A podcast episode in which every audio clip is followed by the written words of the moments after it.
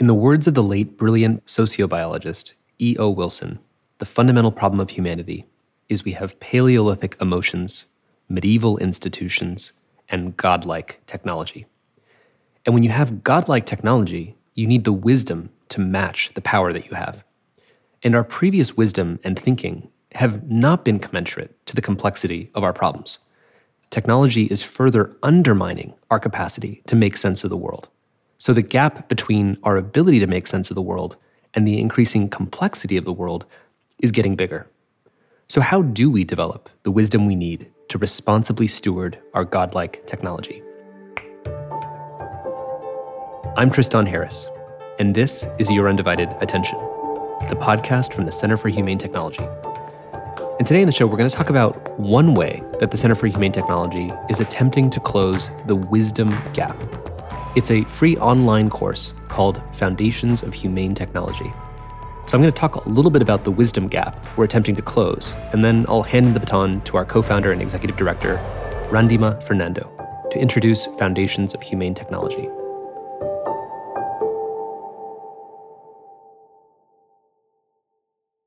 You know, since the social dilemma came out in September 2020, the world didn't just stop and you know freeze those were the problems of technology misinformation addiction etc technology keeps racing along and it's generating brand new issues that we didn't even have before.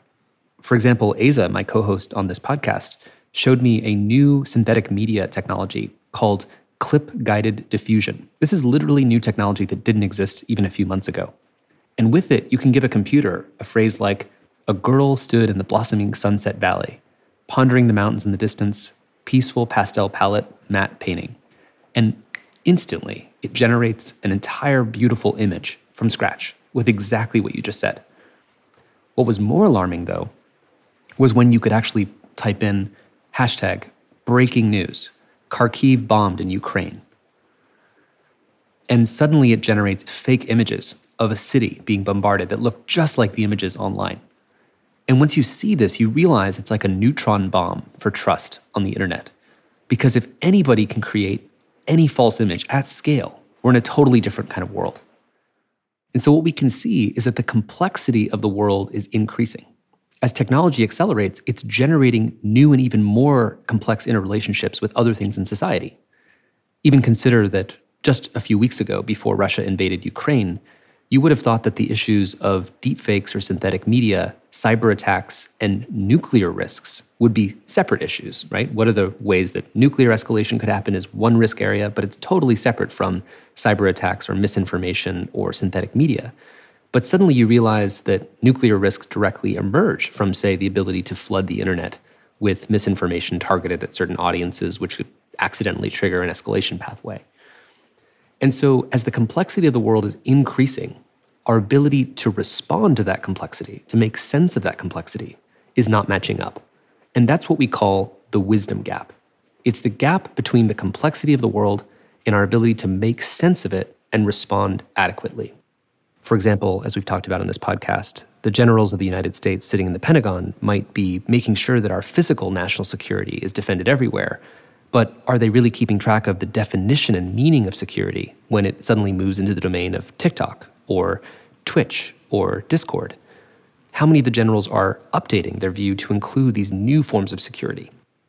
Technology is doing two things. It's simultaneously driving up the complexity of the issues because the world is more complex when you have synthetic media or deepfakes in it, right? It suddenly complicates how we would respond to these different problems.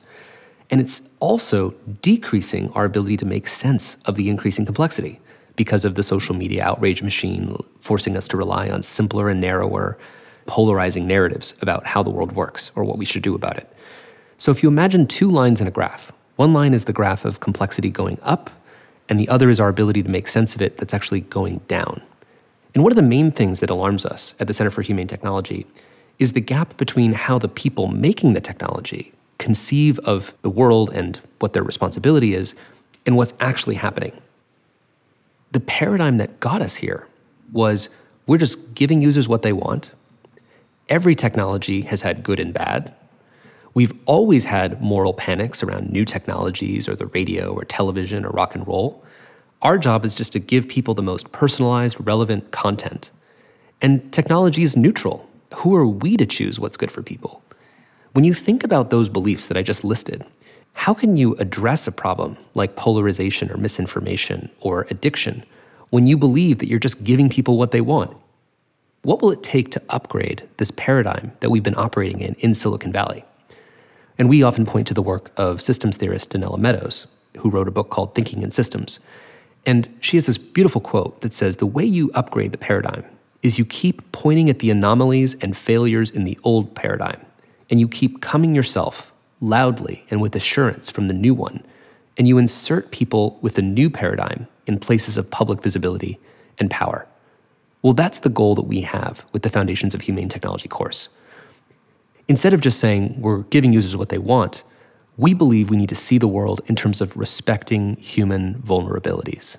That every brain is vulnerable to confirmation bias, and you have to design technology with the idea of confirmation bias in mind. That instead of saying every tech has some goods and some bads, which is true, we need technology that is actively internalizing the most harmful and especially irreversible externalities. And instead of saying we need to maximize personalized, relevant content, our goal as humane technologists is to create shared understanding. So, respecting human vulnerabilities, internalizing negative externalities, and creating shared understanding, this is just a small sample of some of the principles of a humane technology.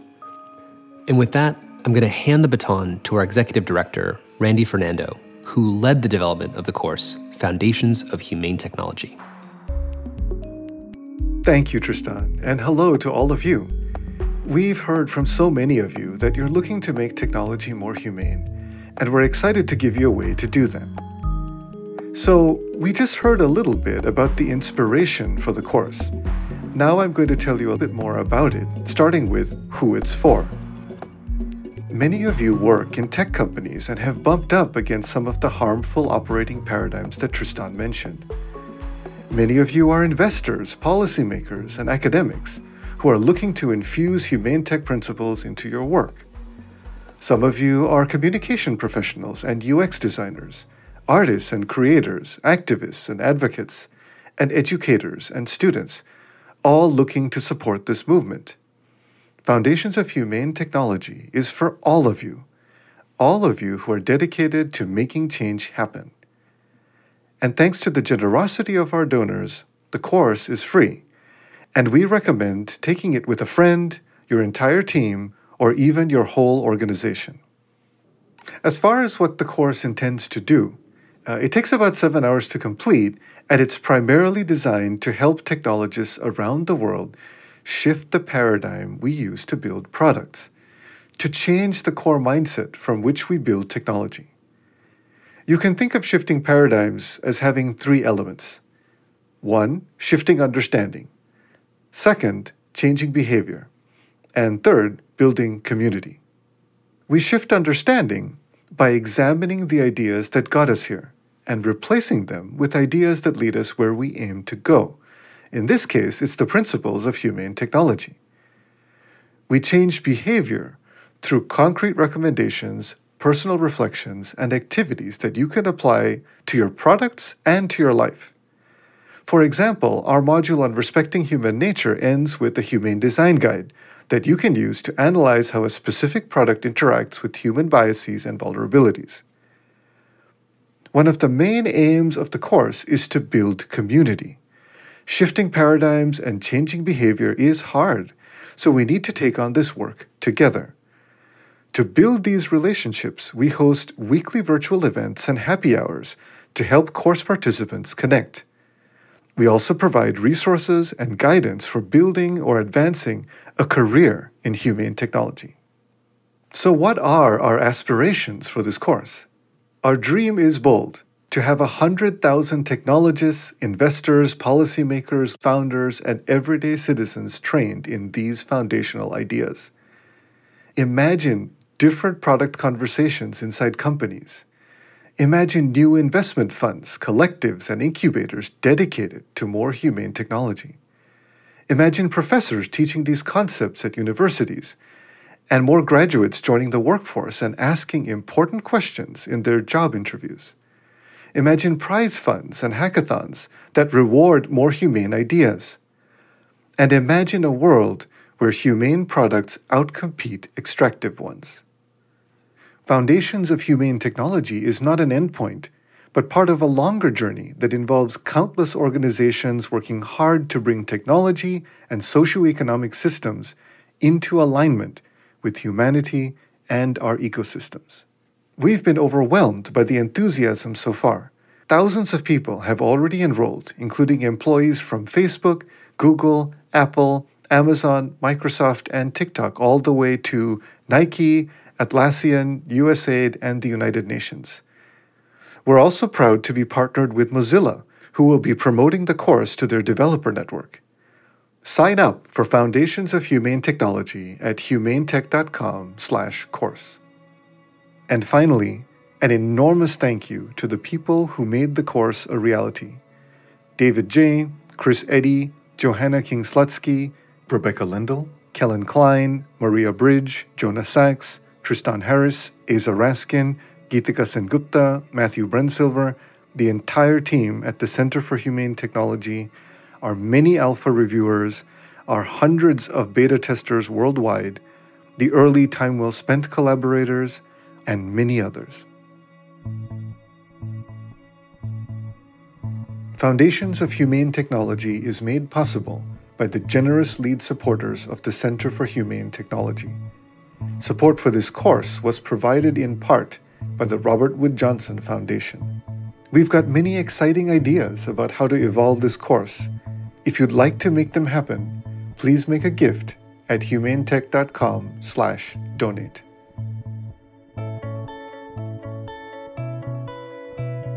Your Undivided Attention is produced by the Center for Humane Technology, a nonprofit organization working to catalyze a humane future. Our executive producer is Stephanie Lepp, and our senior producer is Julia Scott. Mixing on this episode by Jeff Sudakin. Original music and sound design by Ryan and Hays Holladay. And a special thanks to the whole Center for Humane Technology team for making this podcast possible. You can find show notes, transcripts, and much more at humanetech.com. A very special thanks to our generous lead supporters, including the Omidyar Network, Craig Newmark Philanthropies, and the Evolve Foundation, among many others. And if you've made it all the way here, let me just give one more thank you to you for giving us your undivided attention.